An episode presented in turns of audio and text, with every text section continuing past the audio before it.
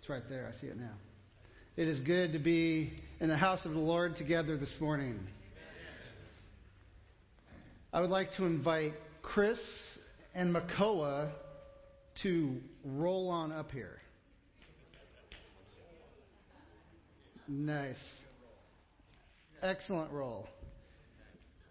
If you weren't here last Sabbath, an amazing event happened in the life of Chris and Makoa. A miracle took place, according to some that I've heard. Um, and that's something to celebrate, how God has worked. And Chris and Makoa were baptized last week.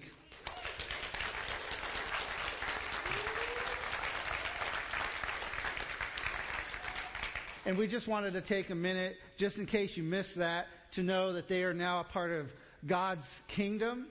They're a part of our church family, and to welcome them. And we have, to kind of commemorate, we have um, beautiful baptismal certificates that are written in a way that I could only dream to ever write it. It's quite nice. So whoever does it, I think it's Catherine, um, our, one of our secretaries. It's beautiful calligraphy stuff up here. So we are just thankful that they have just he, have listened to the call of God in their lives, and that if you ever want to know if God is real, if you ever want to know if God can bring you back, I think Chris, that's the story that I've heard.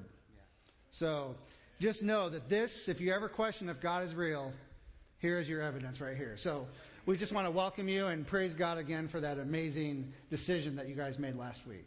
So thank you and welcome again.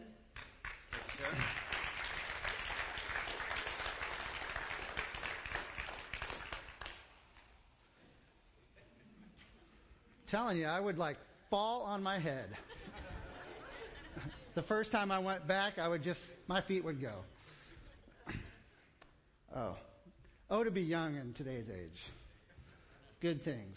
We've been spending the last few, actually, I think most of this year um, so far, talking about the disciples. We've been looking at disciples and learning what we can from their lives. And what we learned most of all was that each disciple was would have fit in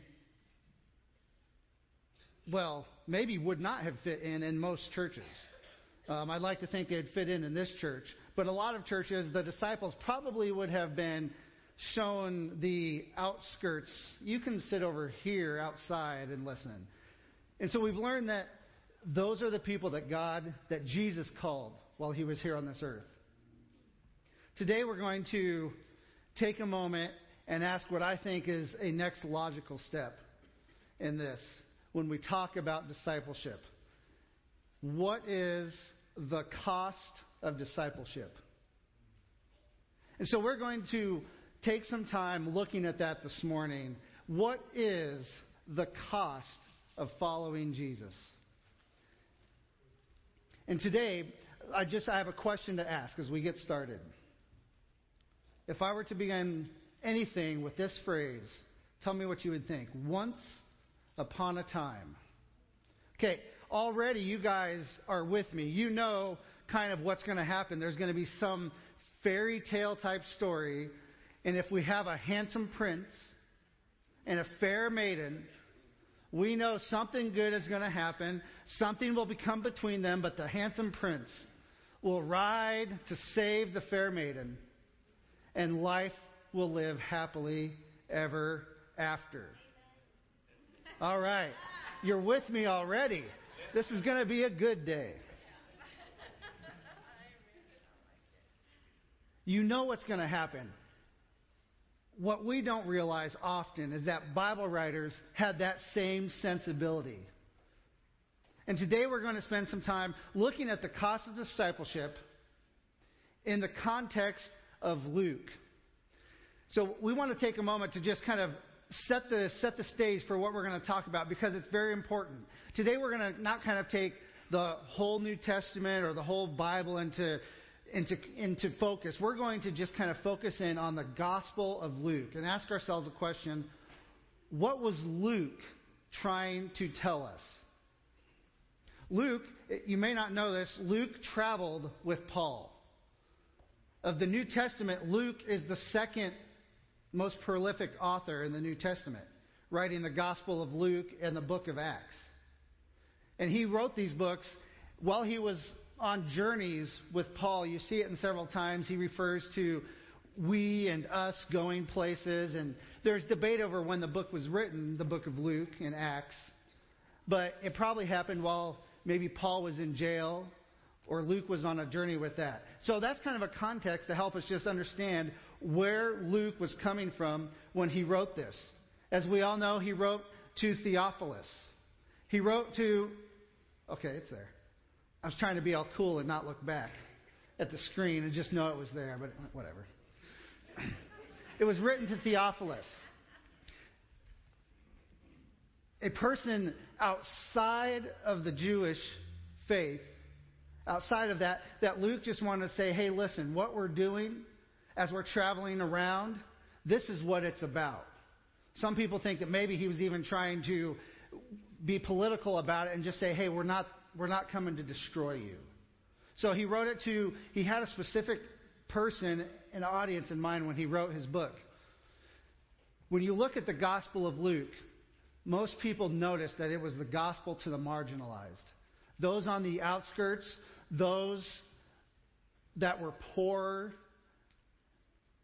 It makes sense with Luke being a doctor, but that was the audience that Luke was writing to and the concern that Luke had as he wrote.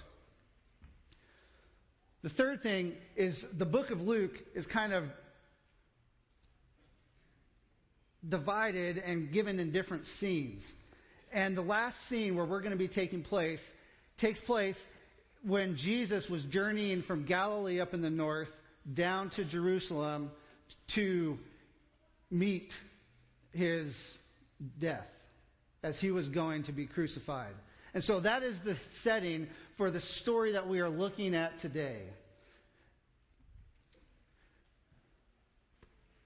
The story is found in Luke chapter 18. If you have your Bibles, you can open up there with me. Luke chapter 18, and we're going to look at the story of the rich young ruler. Now, I've said that, and I'm going to show you why I think that's a horrible name that we always have in that. But let's start with reading the Bible. The Bible says, A certain ruler asked him, Good teacher, what must I do to inherit eternal life? So there it is. This is the opening question. The, the, this ruler is wanting to know what he must do. And so we're going to unpack this today as we look at the cost of discipleship. I just want to stop and focus on the first phrase a certain ruler. This is Luke's once upon a time moment. So often we take all of the gospels together, we put them, mash them up, and say, this man was rich, he was young, and he was a ruler, and it takes almost three of the Gospels to put all of that information together. We make some assumptions. One, one Gospel says one thing and one thing says another. But for today, I want us to throw aside the concept of we're talking about the rich young ruler. Because Luke is pointing out that we are looking at a certain ruler. Because this, this intro is not just an ordinary once upon a time. There is something already that we can learn about what Luke is trying to convey to us. And so we want to look at the rich in Luke. Okay? Because you will see this. So let's, if you want to, I've got the, the references up there if you would like to look at this. But let's think about this. In Luke chapter 12, verse 16, there's a story of the rich fool. And if you were to go to that story, almost every translation would have say something similar to a certain rich man. Luke chapter 16 would be the same. The shrewd manager, a certain rich man. And one more time, it comes up in the rich man and Lazarus. The story starts off with a certain rich man. Now, I say this to point out the fact that when we come to the story, we come with baggage. We come knowing that this is the rich, young ruler. We know that wealth plays a problem later on in the story. But if Luke was trying to point out that this man's sole problem and what he was trying to point out about him was, in fact, his riches, he probably would have started the story a certain rich ruler. But he doesn't do that. He starts it off with a certain ruler. So already we can see something about what God, what Luke has in mind for telling us about the concept of discipleship in this story.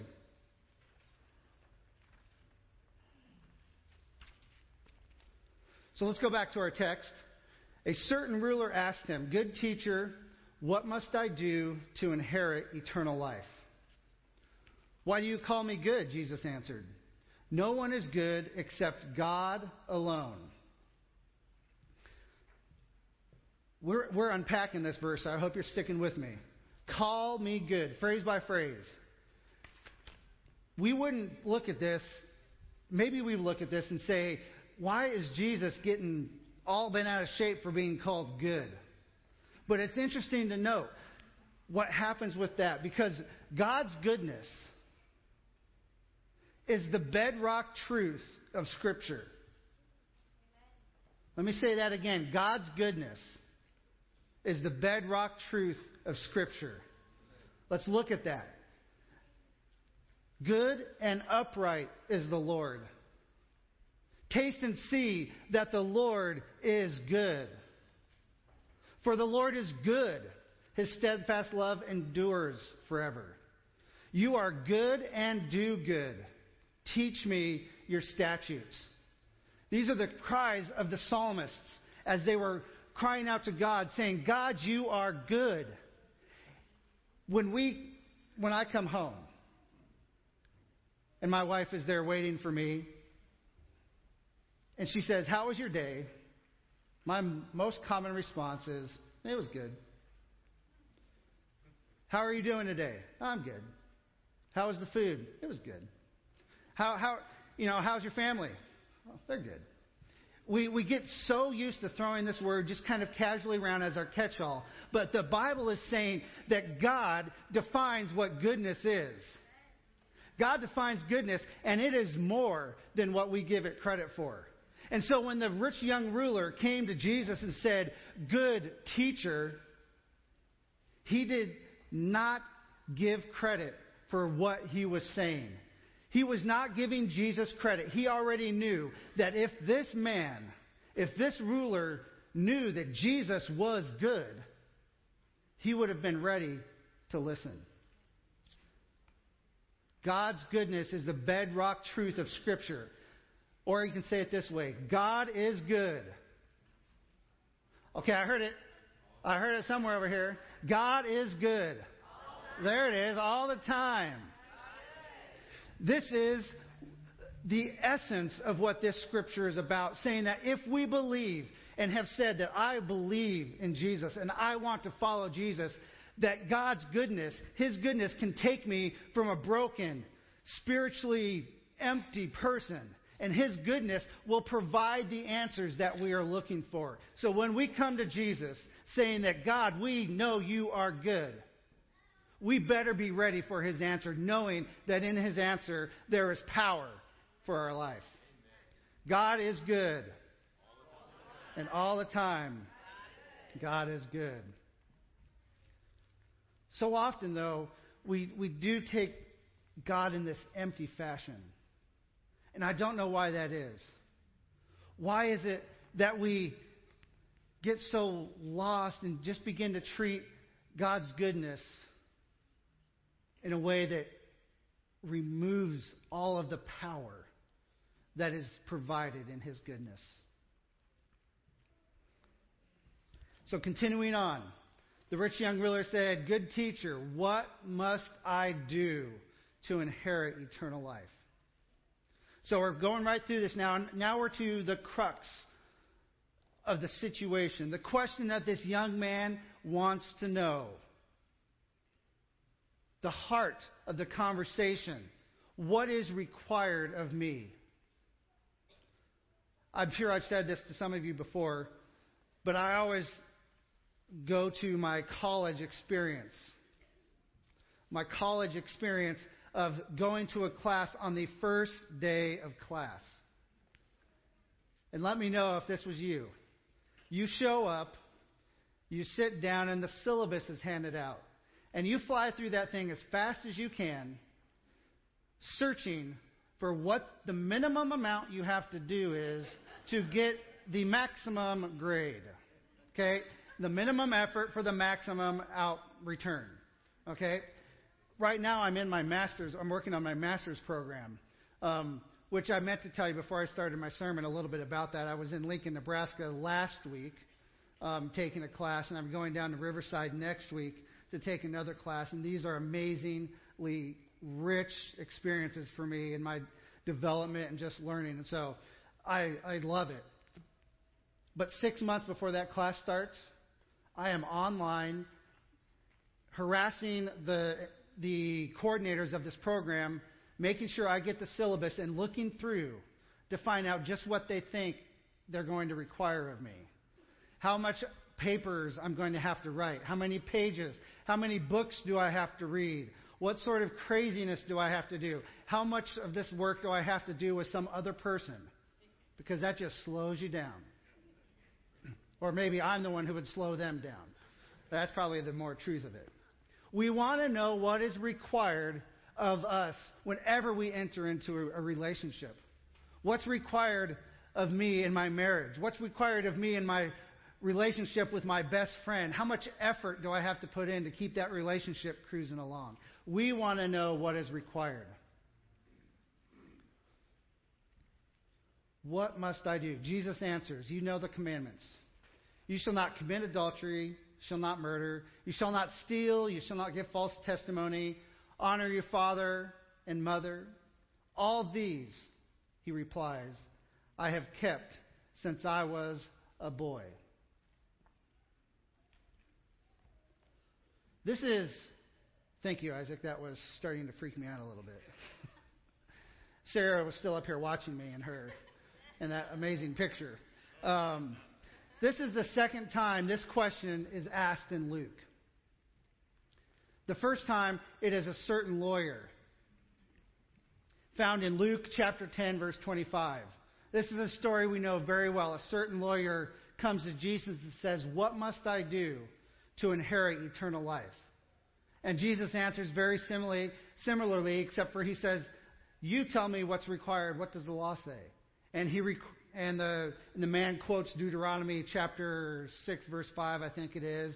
You know, do good to your neighbors, love God, love people, is what he essentially says. And out of that is the story of the Good Samaritan.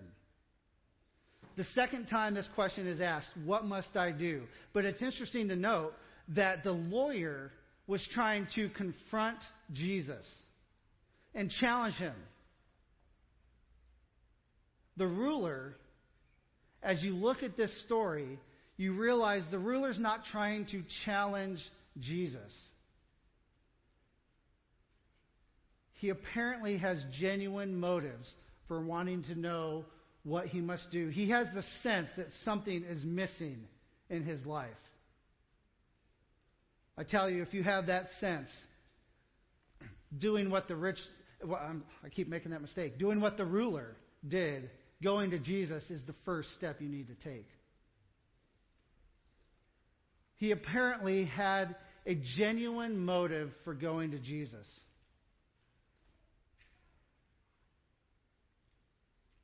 Jesus responds to his answer.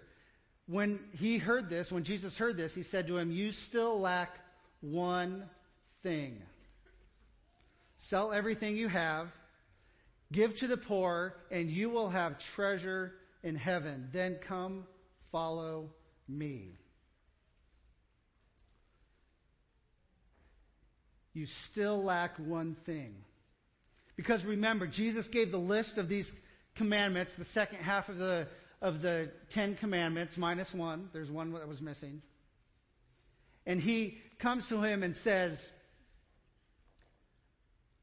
Jesus, I've kept all of those things since I was a young boy. But yet he still is lacking one thing. There's an author that had an interesting quote about this.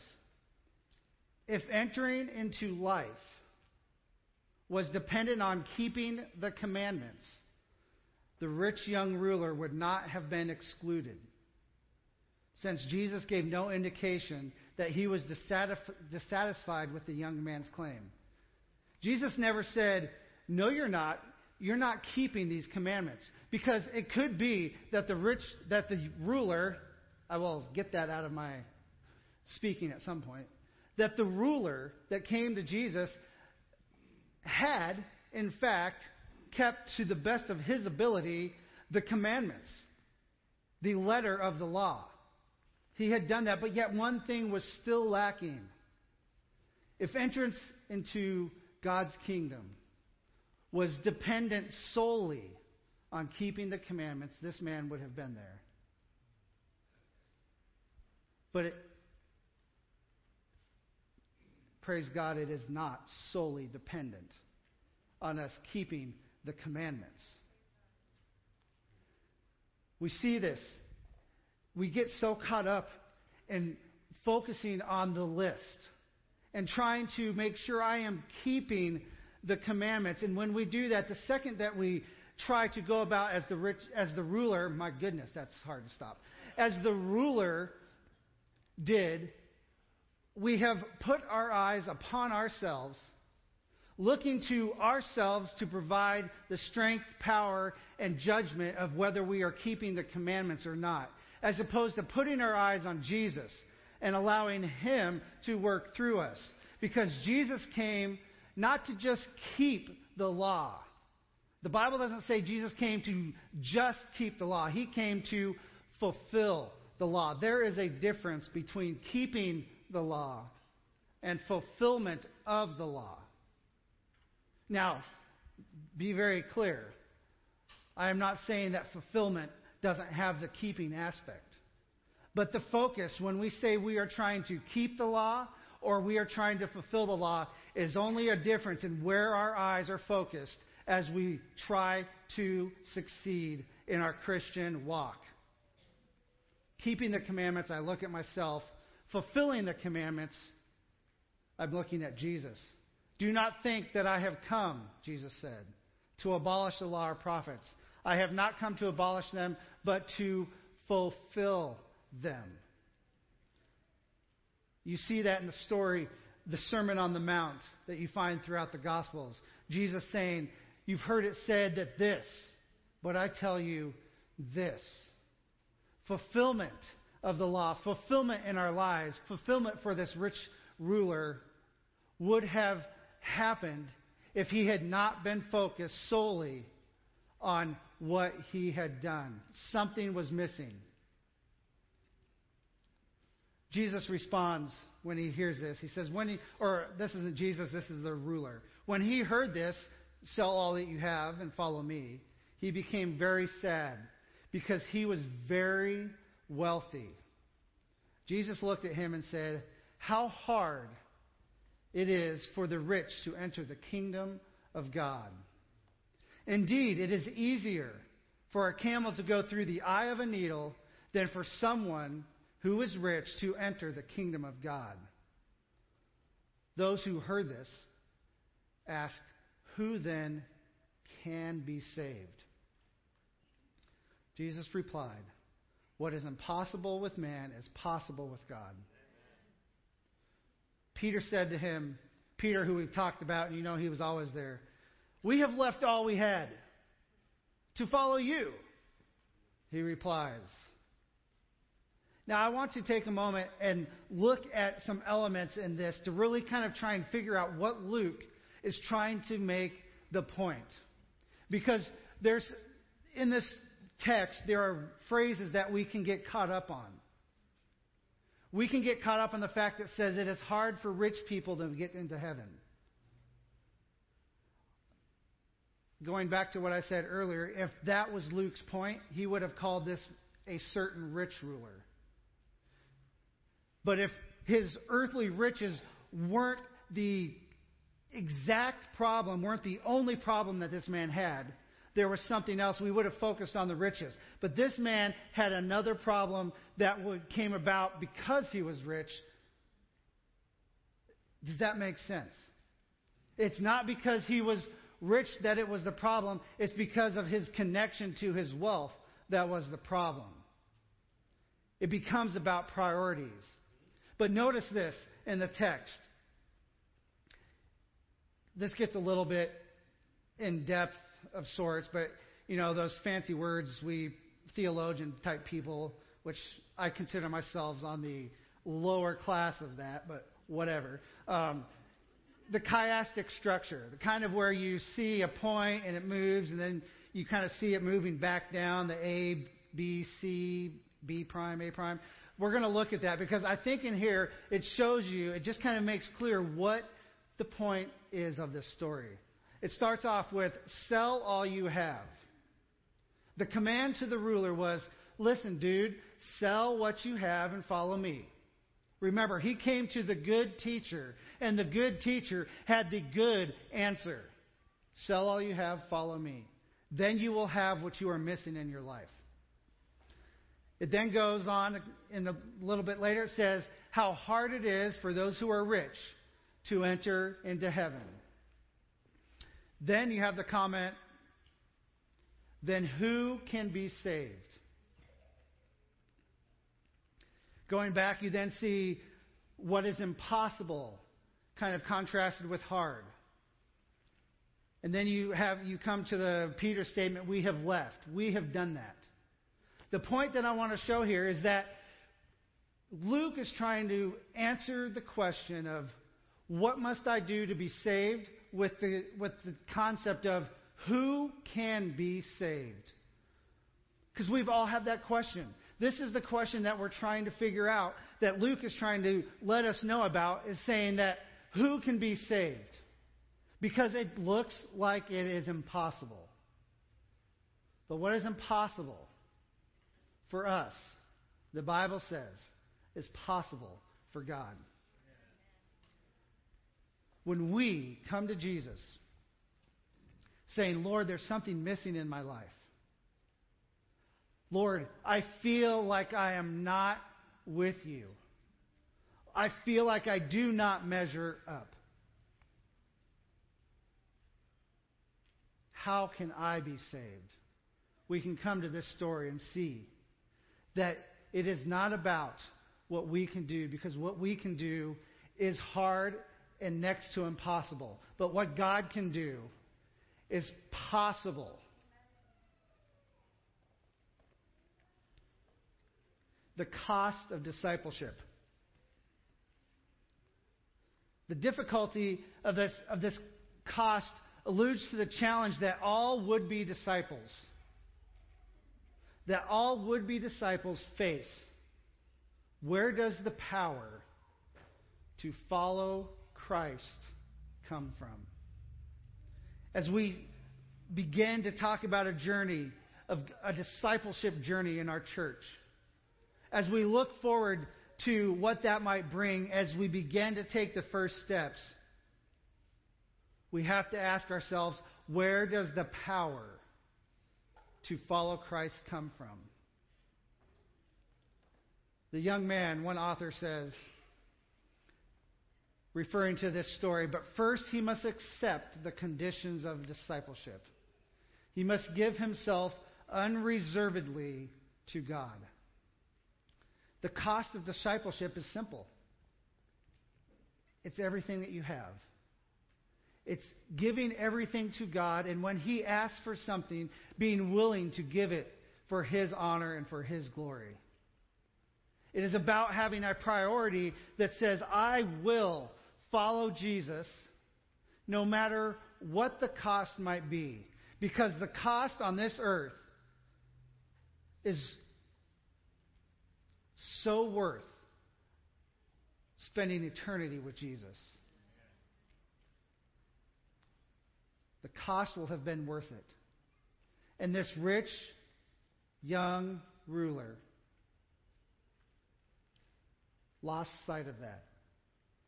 And as Jesus was on that path, on the journey, on the road, and this rich young ruler comes and stops Jesus on the road and says, There's something missing in my life. Good teacher, help me. He misses the light that is right in front of him.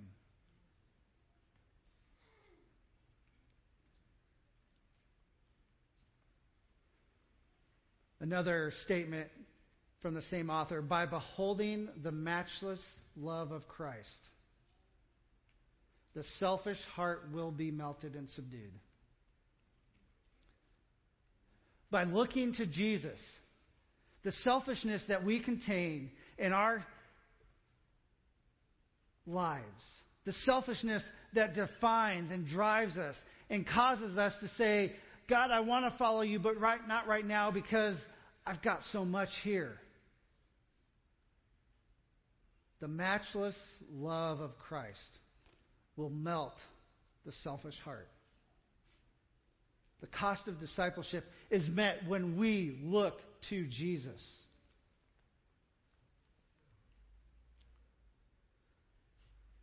It is only through the unmerited grace of Christ that any man can find entrance into the city of God. The unmerited grace was offered to that young man that day. And he chose to walk away sad.